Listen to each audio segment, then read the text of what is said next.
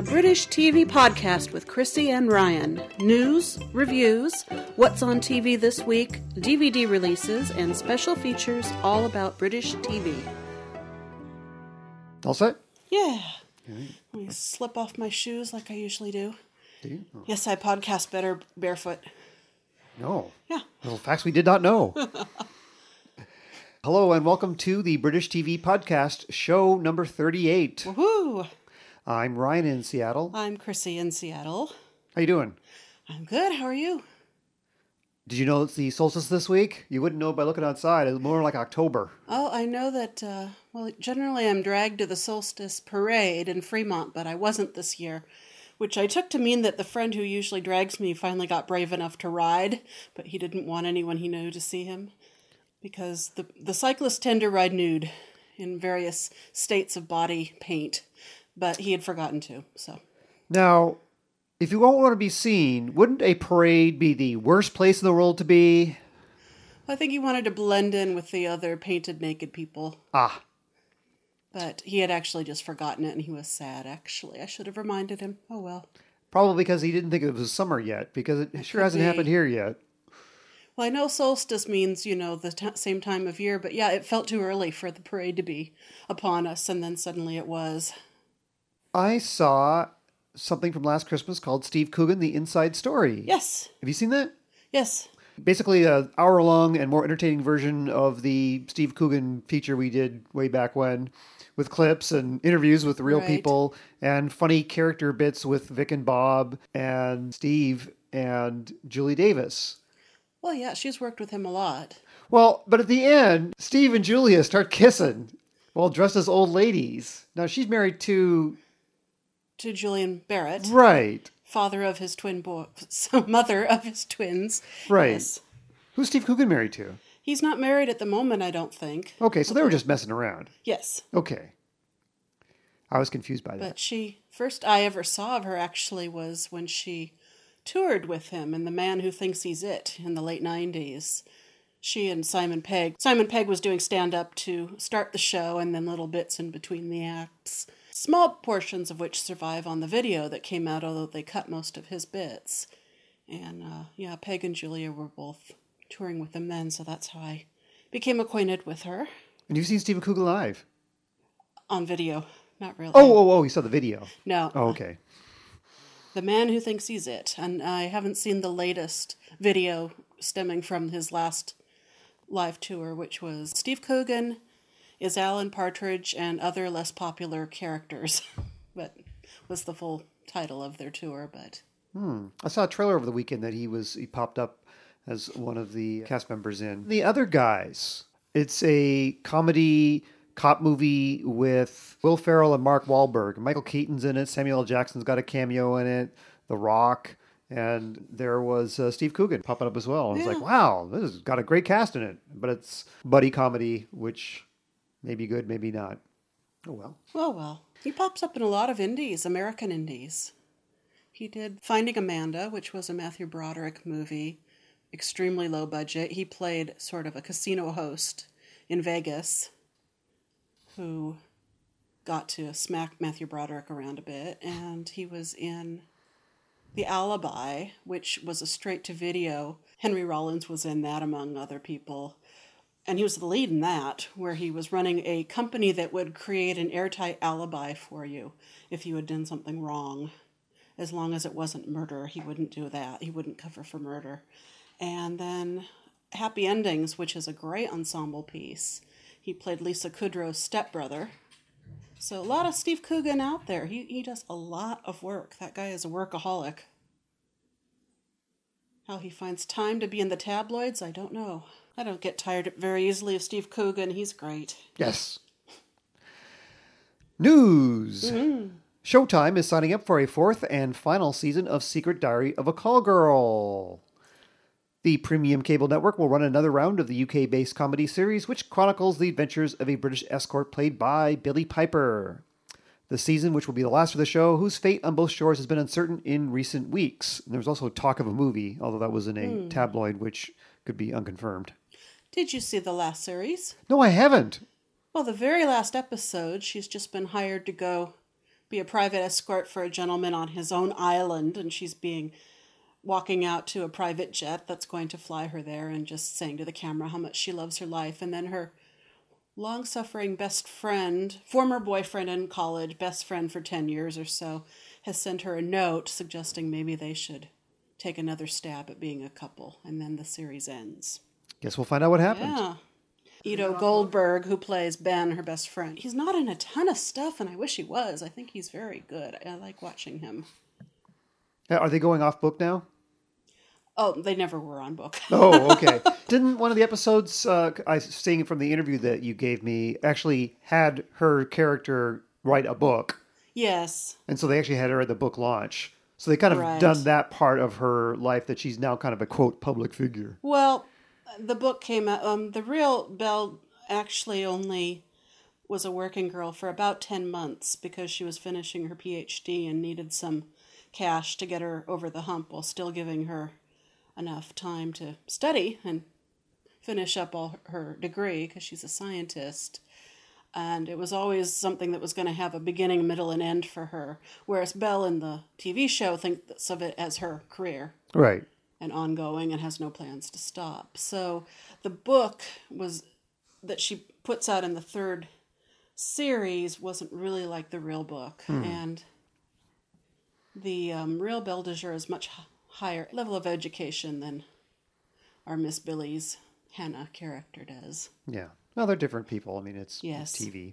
It really very rarely would quote even a line from the book, so it, it's nothing like what's really. Now, I understand that actually there is another Belle book that's completely fiction by the real Belle de Jour, who um, fictionalized herself. And um, the only time I can think of that being done is the um, the Donnie Brasco guy, because the Donnie Brasco was really his um, experiences being an undercover FBI agent in the mob. But after he wrote that book and they made the Johnny Depp Al Pacino movie, blah blah blah, he keeps writing books. Except now he, his he's a character in his own books and he's making up stories that he didn't do, which is weird. And I guess this is sort of what's going on with uh, Belle too. And Brooke's writing these? Yeah. Oh, okay. Brooke Magnanti. I I was just noticing that on uh, British Amazon. Huh. Her third book, which stars Belle, but now Belle's a character, has come out. So okay, well that's uh, that's interesting. Well, more power to her. Did you see or read about the speech that Stephen Fry delivered to BAFTA about television? Nope. I saw a transcript of it, and I would not attempt to even try to do justice to summarize what he was doing. He thinks that Britain and television in Britain is great, but it, you know, he feels like he can criticize it as well.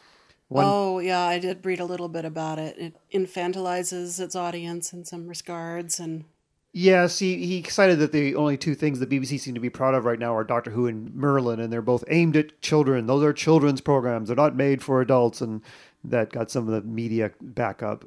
I mean, he's got a point.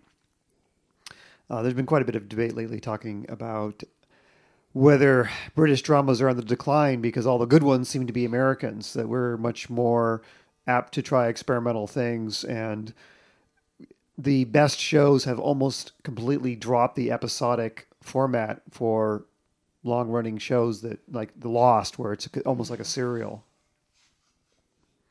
well, I can't comment on American TV. As you know, I don't watch it. I'm still finding the British ones to be good, but uh, perhaps homegrown that, that way. I mean, there's like my famous radio interview on Radio 4 there where they thought, oh, all the best shows are Americans because we think ours are all trite and corny. And I'm like, well, it's your perspective that gives you that because, of course, we like the British stuff. We do, and it's wealth of sketch sketch comedy and the topical news quizzes. Although there's so many of them now, I think I preferred it when it was just waiting for our eight episodes of Have I Got News for You twice a year. But Well, correct me if I'm wrong, but a sketch comedy in this country pretty much starts and ends with Saturday Night Live.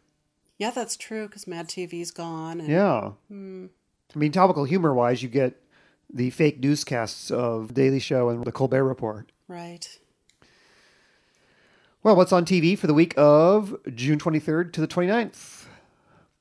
Wednesday, most of the country will probably knock off early at 3 p.m. to watch the England versus Algeria World Cup match, which will decide who advances to the next round. And it'll be on BBC One. ITV1 counters another Midsomer Murders, starring John Nettles, called Second Sight. On BBC Four at 9.30 will be Christopher Eccleston's turn as John Lennon in Lennon Naked. It sketches a moving tale about the demons that tortured Lennon in the late 60s when his fame and his half timbered Surrey mansion became a kind of spiritual prison from which he found an anarchic ways to escape, such as photographing himself naked with Yoko Ono. She's played by Naoko Mori. Thursday, ITV1 has a new episode of Taggart entitled Crossing the Line. The current events comedy panel show Mock the Week continues on BBC Two. Friday, Little Britain's David Walliams, who just got married, by the way, mm. narrates a BBC documentary called Are You Having a Laugh? TV and Disability, about how television has, badly, portrayed people with disabilities. It is pretty cringeworthy stuff, so be prepared to gasp at all the political incorrectness and ignorance on display over the years. Oh, yeah. The fourth season of The IT Crowd returns to Channel 4 Friday at 10 p.m., and we'll have a feature about the IT Crowd later in the show. Friday night with Jonathan Ross on BBC One has Sean Lock and some singer. Uh, only named Kylie Minogue. Kylie. Kylie, as the men behaving badly would have said. Oh, yeah. Kylie. and then she finally turned up in a Christmas special. That's true. And late night on Channel 4 is Stand Up for the Week, hosted by Patrick Kielty. It features a regular team of stand ups talking about the week's politics, yep. sports, and celebrity news. Of course, can't have too many of those news quizzes. Saturday at 6:05 p.m. on BBC 1, it's the season finale of Doctor Who.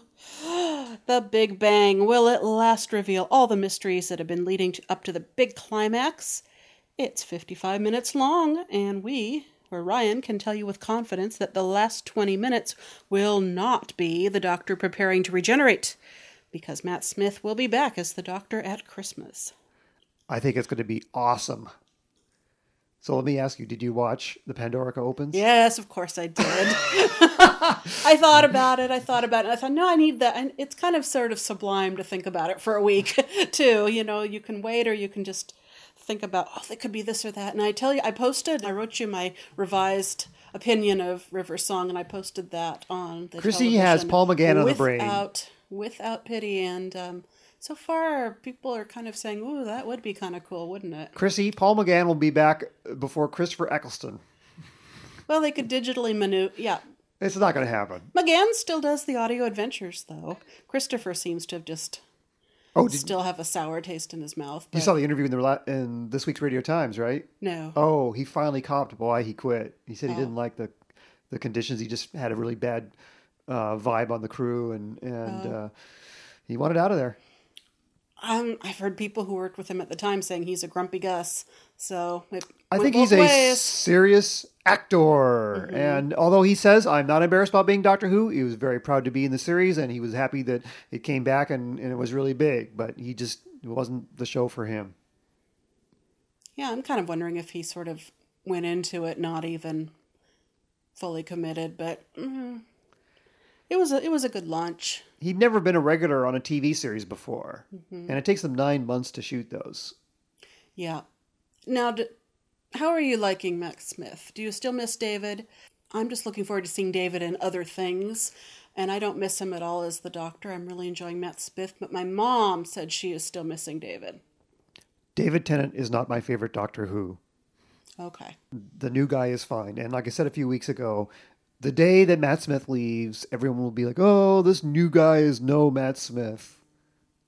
Eccleston certainly can make the case for that he was the Doctor from day one.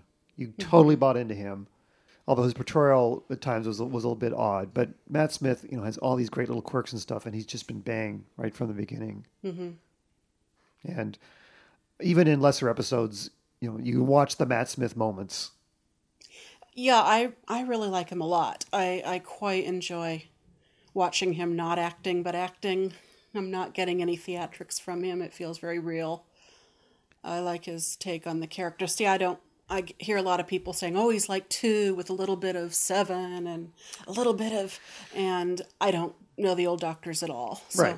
to me, he's just good, and but he does seem like a very ancient soul in a young body, and that's kind of fun to watch. Yeah, I was I was going to say that I'm not worried about David Tennant and his career, although I saw the next thing he's going to do is a remake of Fright Night, mm-hmm. which basically is a 1980s movie about a has-been late night TV show host played by Roddy McDowall, and he gets involved with real vampires.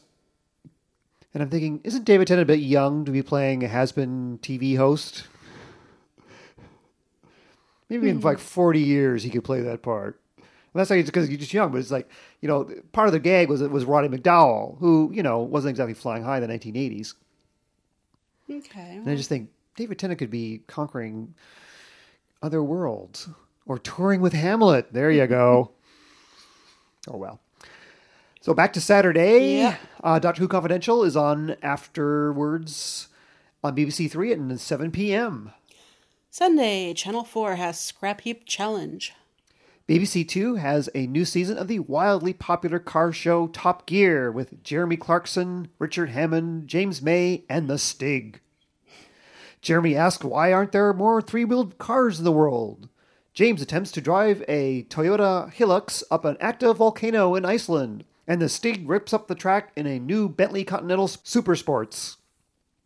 Plus, Richard gives the old Chevrolet Lacetti a dignified send off before he and Clarkson host a star studded tea party to welcome in a shiny, new, reasonably priced car.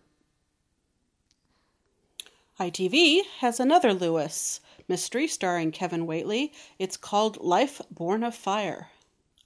Alan Carr Chatty Man is on Channel 4 Sunday with guests Jordan and her latest husband, Enrique Iglesias, and James Corden.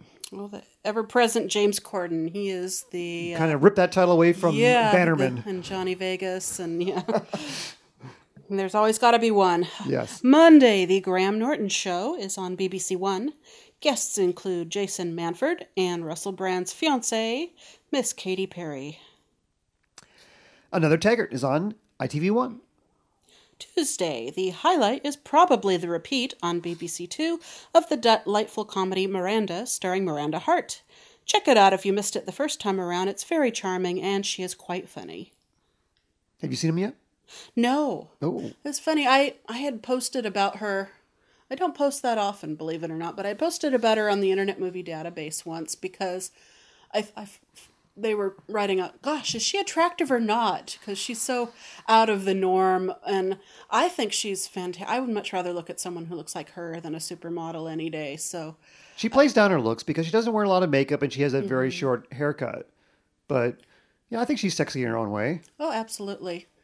And she's funny. Funny. And she's six foot one. Yeah. That's you have to be have mm. some self esteem to be six foot one and stand up straight. And she said she was very sporty at her girls' school too. She was always playing all the sports. So you should check her out in Not Going Out on Fridays on BBC America as well. If you folks well, out there the want to see her. The first time I saw her, she would occasionally pop up and smack the pony in their video clip. She would be posh women saying, Well, I'm not going to say anything. You know, I'm too posh. You can have a good look at me. And then, kind of out of the corner of her mouth, I have a castle, and then looking down again. so she she was in my consciousness a long time ago, and, and I think she's great. The puppet comedy Mongrels continues on BBC Three. Yeah, I thought it was a one off, but apparently it's a series. Mm. In the United States on BBC America this week, Wednesday, there's Top Gear, The Inbetweeners, and Peep Show. Friday, Not Going Out, and Friday Night with Jonathan Ross. Saturday on Doctor Who, Vincent and the Doctor has the Doctor and Amy meeting Vincent van Gogh in an episode written by Richard Curtis. Richard Curtis, huh? Oh, I know, I'm silly. Graham Norton is also on Saturday. Monday, new episodes of Top Gear. Tuesday, Ashes to Ashes continues. The Sundance Channel has Shameless on Friday nights. On Adult Swim on Friday night, there is a Look Around You at 1:30 a.m. The second season of Merlin continues on the Sci Fi Channel Friday. PBS's Masterpiece Mystery has a new Miss Marple mystery, Blue Geranium, Sunday. I watched the one last night, another world premiere. I quite enjoyed it. I like them a lot. I like this new Miss Marple. I've read that she's playing it. She considers herself playing Miss Marple very close to the character at the beginning of the earlier Miss Marple books, whereas Geraldine tried wanted to play her a little more womanly and not wearing sharp, looking very austere with the sharp suits like Joan Hickson. So she played her a little bit more, if you will, urbane like the latter Miss Marple books. Still filled with an all-star cast. Loving the gore. Oh yeah, we had um, Mathew Horne and Ruth Jones were reunited on this episode Wow. last night. Big fun there. Edward Fox. Is he still around? Yeah, Wow. the Fox dynasty. So is now is Edward or Jane his brother James? Which one is Billie Piper's father-in-law now. Couldn't tell you. She married one of the kids. I so- don't follow all that. Then there's Amelia, Amelia, Fox. yep. Yeah. The acting foxes. Well, of which Billie's now associated by marriage and has a little fox of her own. That's true. You're right. Yes. DVD releases. There's one this week, but it's a goodie. Stephen Fry in America. Yay. You checked that out, so right? I uh, I watched them all, yeah. Stephen Fry in America. I'm only got to see about half of them. Uh, we have a clip here from when he's in Mississippi. This journey was taking me up the great highway that goes all the way, more or less, alongside the Mississippi from New Orleans to Chicago, Route 61.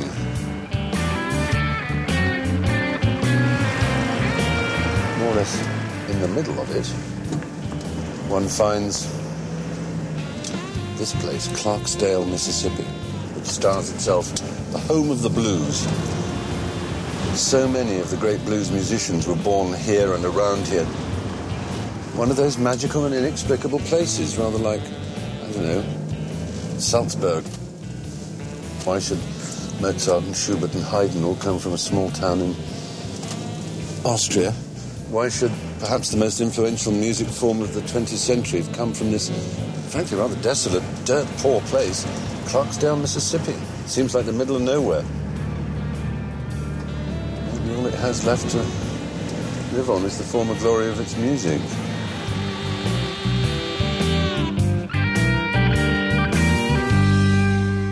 Yeah, I never got to see. What did he do when he came to Washington State?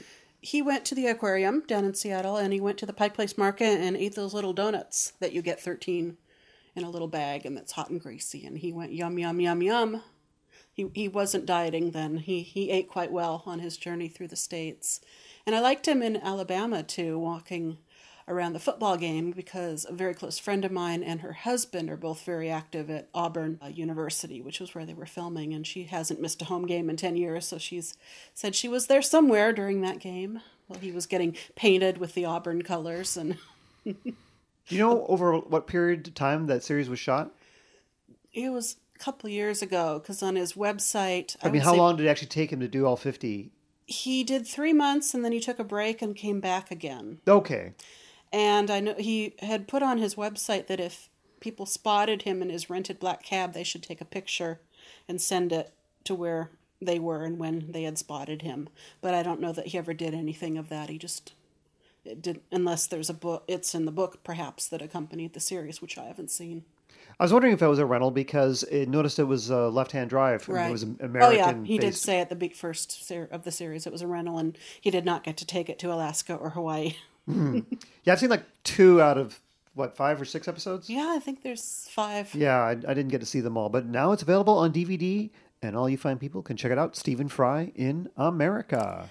Yeah, what an interesting life. I liked how he just really went to things that I had not seen before. Little pockets in the Midwest of in Minnesota, I believe there's a whole area where uh, Yeah, I hundreds saw of people one. from another country have just settled there. But I liked him going to the body farm and watching that, and it was just as I said, he like Paul Merton when he does his travel documentaries. It's a lot of stuff I hadn't seen before because quite often you do have people who want to show certain things off in another country and take you to the same old landmarks. And like when Paul Merton was in China, the officials wanted him to film the Wall of China, and he had to sneak out and film the guy who made robots. or he had to take a little one little camera guy and ditch his handlers that the government had provided just to go to Dog Avenue and show where the dog restaurants were and things like that. So Stephen didn't perhaps have to overthrow that kind of regiment, but he still, I think, really he and the people who set this up for him really thought outside the box. Yeah, they're well and I applaud them. Yes. Yes.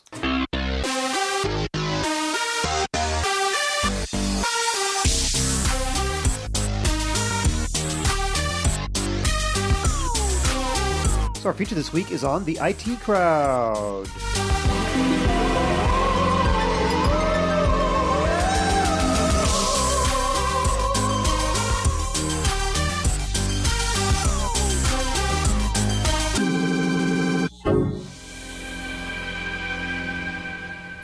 Friday sees the return of merely what I call the best comedy of the past 10 years, The IT Crowd. This Channel 4 sitcom begins its fourth season with the continuing misadventures of Moss, Roy, and Jen and their lonely IT department in the basement of Reynholm Industries. So, our first question is what is IT? I'm no Stephen Hawkins, don't get me wrong, but you can't work as long as I have in IT without having a pretty firm grasp of the essentials. You know, what exactly does IT stand for? I've often wondered, but I never thought to ask.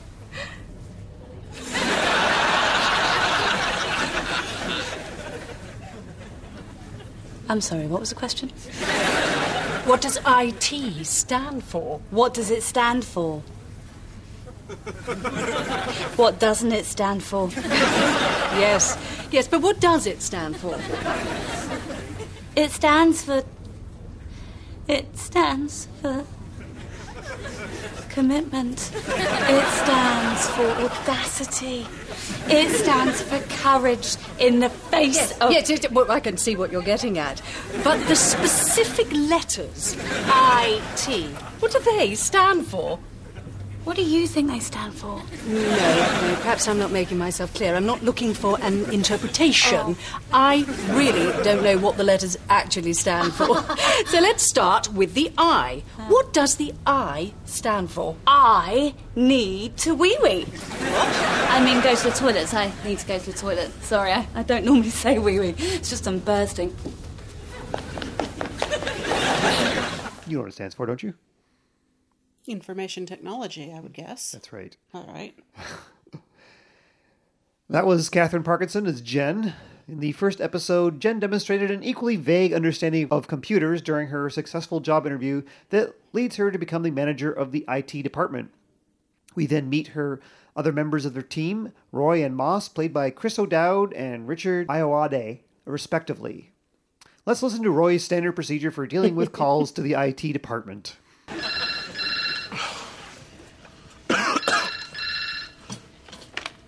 Hello, IT? Have you tried turning it off and on again? oh, okay, well, the button on the side, is it glowing? Yeah, you need to turn it on. Um, the button turns it on? Yeah. You. Yeah. You, you do know how a button works, don't you? No, not on clothes. No, no, there you go. No, there you go. I just heard it come on. No, no, that's the music you hear when it comes on. No, that's the music you hear when. I'm sorry, are you from the past? oh, really? Really? Well, why don't you come down here and make me then? Huh? What, you think I'm afraid of you? I'm not afraid of you. You can come down here anytime and I'll be waiting for you. I told her. So, who are the folks behind the IT crowd and what makes it such a funny program? The creator and writer of IT Crowd is Graham Linehan. He began his career as a music journalist working for Hot Press in Dublin before forming a TV writing partnership with Arthur Matthews that saw the pair create the classic 1990s comedy Father Ted. He describes his favorite audience as me and my dad watching the same thing together, watching Fawlty Towers and being able to laugh together. Linehan found the idea for the show after calling a man to come around and fix his computer. He says, quote, My wife opened the door and instead of saying, Hello, I'm here to see Graham, he just said, You're not Graham. Later, I asked him why there weren't more people doing this door to door IT stuff. He replied, They don't have the people skills. And I thought, okay, there's a sitcom. And we also like Graham Linehan's Big Train. It's one of my favorites. And that's even out in the United States to rent. I saw they had it at Netflix. Ah, cool. Richard Ayoade, who plays Moss, was born in 1977 to a Norwegian mother and Nigerian father. And those two nationalities make one attractive little baby, don't they? I, I, I like Richard because he's actually handsome enough. He could be a leading man, but he prefers to do the comedy gig, which I think is great. He doesn't have leading man hair. Oh, he could make his, he could cut his hair and put a little mousse in there. It would be fine. He, Hmm. But if you've just seen his publicity shots versus him and as a goofy character, it's my, my, my. Handsome gentleman. Okay. Well, along with Matthew Holness, he wrote the character of Garth Marenghi, first for the Edinburgh Fringe Festival and later for the cult Channel 4 series Garth Marenghi's Dark Place, with Holness in the role. In Dark Place, Ayoade played Garth's publisher Dean Lerner, who we discover is the worst actor in the world and cannot perform if anybody else is in the room. The character of Dean Lerner was later spun off into his own series, a mock chat show called Man to Man with Dean Lerner. Lerner was now a late night chat show host, think a sleazy Hugh Hefner, who reveals a truly sadistic streak as he humiliates and abuses his guest, each week played by Matthew Holness. Yeah, speaking of uh, the IT crowd, has Matthew shown up in the IT crowd? Because I haven't seen them all. Because Matthew Holness played the IT guy in the second series of The Office. So it's kind of funny. They're all playing IT people here or there. I'll look it up. To answer your question about Matthew Holness, according to the IMDb, he's not been very busy lately. Since Man to Man with Dean Lerner in 2006, the only thing he's been in was Free Agents in 2009. So he's not been on TV very much lately. Ayoade also appeared in The Mighty Boosh, where he played the shaman Sabu alongside Noel Fielding and Julian Barratt. Now, he was in the stage shows that they did all in the late 90s, and he couldn't be in the first series. He was in the pilot, but yes, he was not available for the series. Right. He was under contract with Channel 4 and couldn't do it. It was something weird. You don't usually hear about actors being bound to one station, other unless you're Jonathan Ross. But yeah, he played the original Dixon Bainbridge in all the shows, but got uh, replaced by Matt Berry for the series. But then they, he got to be in this. He got to be a little bit in the first series, and then they brought him back a couple times in the second and third series with the Boosh as well. And he was in Nathan Barley That's right, I spotted him when I was going back to old episodes. playing one of the idiots Yes. mentioned in the Rise of the Idiots magazine piece that Julian Barratt's character writes in the first episode. So it all links, and he, and he was also, I'm pretty sure he was president of the Footlights somewhat after Mitchell and Webb had made their mark there. He's pretty young. I mean, Yeah, well, if you look at the Footlights page, I mean, you'll see they that Richard was kind of there maybe about eight years ago. A couple years earlier, Mitchell and Webb. You go back another 15 years, Hugh Laurie. You Oh, go yeah. back further still. It just goes on and on. he's obviously a very talented guy. Yeah. And as Moss in the IT crowd, Ayoade is truly the nerd's nerd, but his hilarious reactions to everything always get a laugh. Is this your stapler, Roy? No, No, it's not. I used it for one thing. How many staples did you use? Six or seven?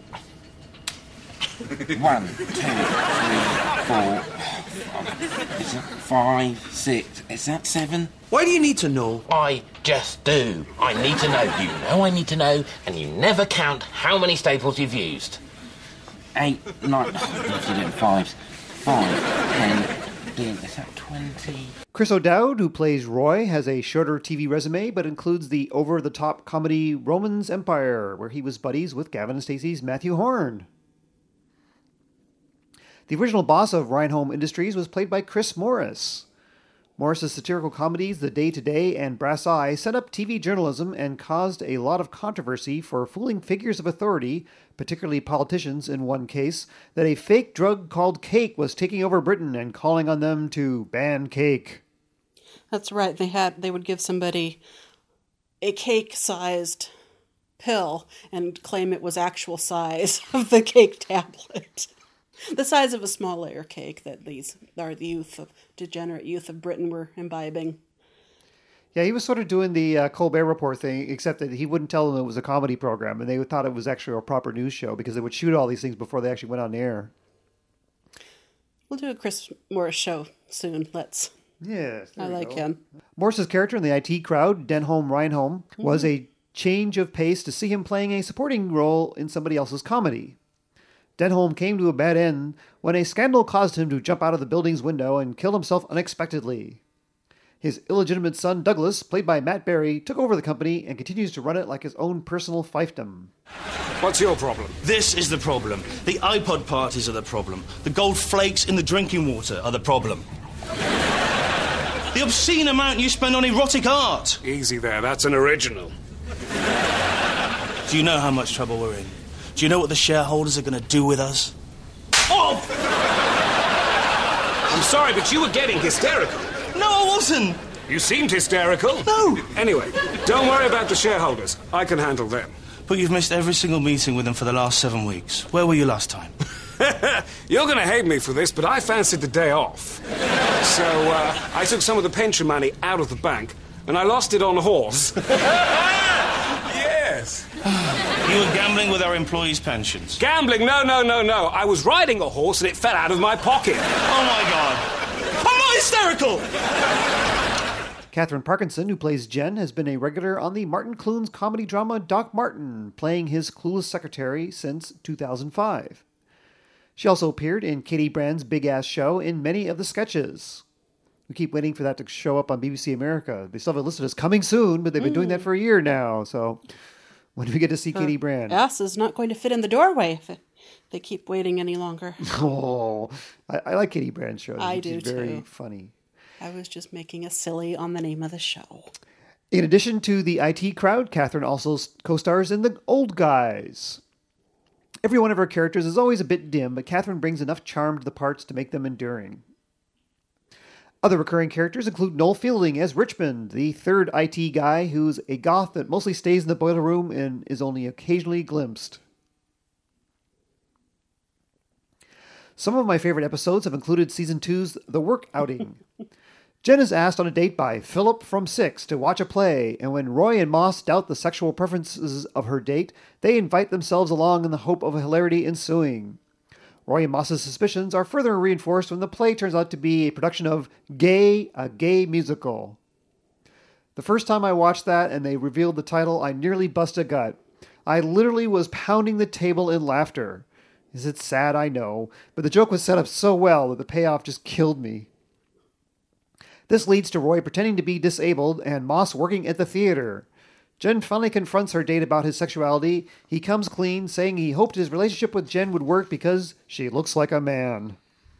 Another great episode was The Dinner Party, where an attempt by Jen to put on a posh dinner party all goes wrong, though mostly it's not Moss and Roy's fault.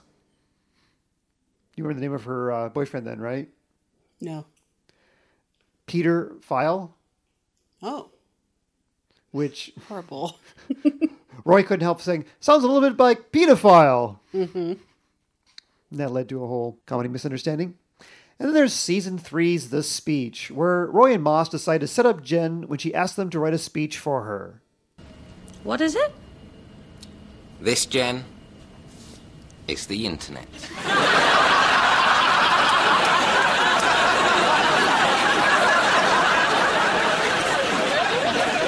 What? That's right. This is the internet.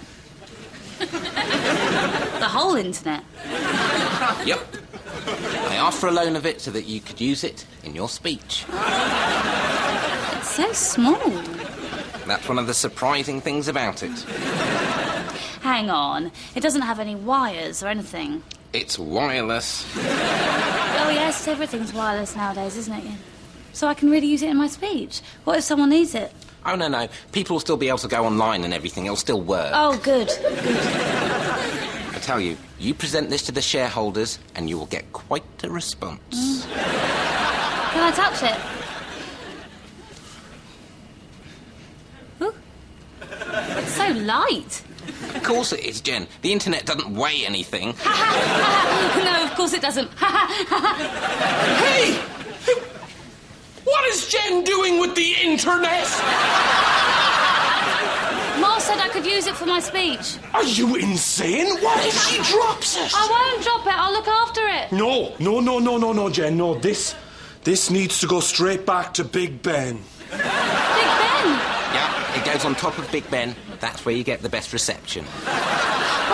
Roy, I promise I won't let anything happen to it. No, Jen, I'm sorry. But the elders of the internet would never stand for it. No, no, Roy. I spoke to the elders of the internet not one hour ago. I told them about Jen winning Employee of the Month, and they were so impressed that they wanted to do whatever they could to help. Wait a minute. The elders of the internet. The elders of the internet know who I am. You've got to let me have it. No, Jen, I'm sorry. It's just too risky. Oh, please, Roy. Oh. Well, Moss, has it been completely demagnetized? By Stephen Hawking himself. Who sends his congratulations, by the way. Well, if it's okay with the hawk, So, can I have it? you can. Their prank backfires when Jen's audience is just as clueless as she is and equally impressed with her demonstration of the internet. Later, it's accidentally smashed, leading everyone in the room to panic, thinking the world has come to an end, providing Roy and Moss with the funny moment they were hoping to see. I think the IT Crowd is an excellent workplace sitcom with its fearlessly doing over the top plots and somewhat cartoony characters. Graham Linehan insists on shooting it in front of a live audience because he very much believes in the traditional sitcom format.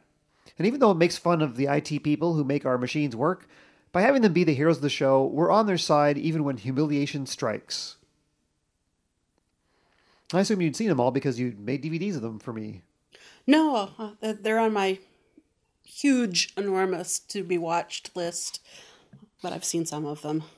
I had a lot of people over for our annual holiday party last year, and as usual, they're like, "Well, Ryan, entertain us." You know, oh, okay. So Oh, I, that's right. I missed that one, so I wasn't here. I went through my things, and oh, the IT crowd, you guys should see this. And we just ran a marathon of like four or five episodes mm-hmm. from the third season, and they went over extremely well. NBC at one time was very high on the IT crowd and decided to do an American remake. They shot a pilot and did one thing really smart. They hired Richard Ayoade, despite being a complete unknown in America, to recreate his part of Moss. Sadly, the rest didn't go as well, even with Joel McHale as Roy. McHale was miscast, and the difference between his performance and Chris O'Dowd's was noticeable. McHale would do much better a few years later in NBC's Community. The part of Jen was really let down without Katherine Parkinson to lend her comic talent and neediness to the role. Despite announcing it picked up the series, NBC had a change of heart and the IT crowd never made it onto the schedule. You can watch the first 10 minutes on YouTube if you have a particularly masochistic streak. We'll put a link up on our show notes. Is it as bad as the first five minutes of the remake of Spaced? Or I, that has to be in a. Well, it has Richard. Ayoade in it. Yeah. And he's great, but Jen and Roy, you see them saying the lines and you just go, they're not funny. Joel said the only bad thing about it not going to series was that America was deprived of getting to see Richard and getting to know him because he thought he was the funniest person he'd ever met. When the show was going to come out, I thought, if nothing else, it will make him a big Mhm. star and he will get something else. But he's still in England doing great things, so that's uh, good news for us. Channel 4, as we've said, it begins the fourth season this week and has already commissioned a fifth season for next year, assuring us many more episodes of the IT crowd. In the United States, episodes have been shown on the IFC channel. The first three seasons are streamable on Netflix and available on Region 1 DVD.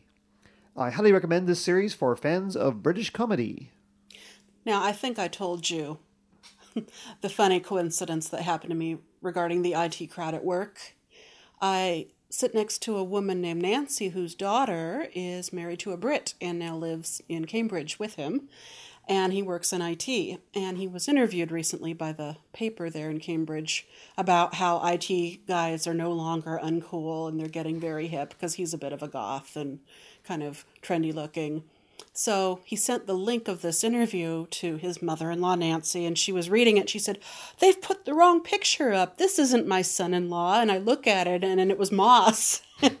she didn't realize they were just using the picture of Moss to, to show the old image of an, a dorky IT guy. She thought that they'd put somebody else's picture up there, and she was so disappointed that they hadn't put her son in law's photo in there. But she sits next to me, so I was able to set her straight on exactly why that picture was there and who it was. Was there a caption or something on it?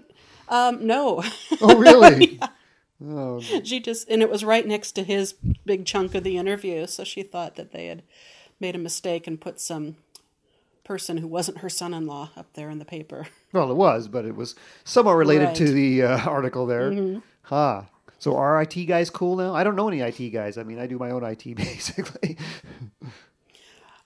I don't think my IT department listens to this podcast, so based on what I know, I, I've known one cool IT guy, and it was 20 years ago, and he had been a firefighter who broke his neck and had to be retrained, so he got into this new, brand new uh, field of working in information technology, and he was a cool guy. yeah, ex firefighter. I would imagine so. Yeah, from Hawaii, who had been cliff diving. That's how he broke his neck. Ooh. and he, he had some function left, so he could he could type with you know two fi- one finger on each hand, and he did. And he worked really really hard and got us our first email system. This was in 1991, so 91. Yeah. Wow. I'm still using Morse code. Yes. just about yeah. It was the pre-Windows thing with the the black screen and the green flickery lights Oh, with the yes. letters. Yep. Mm.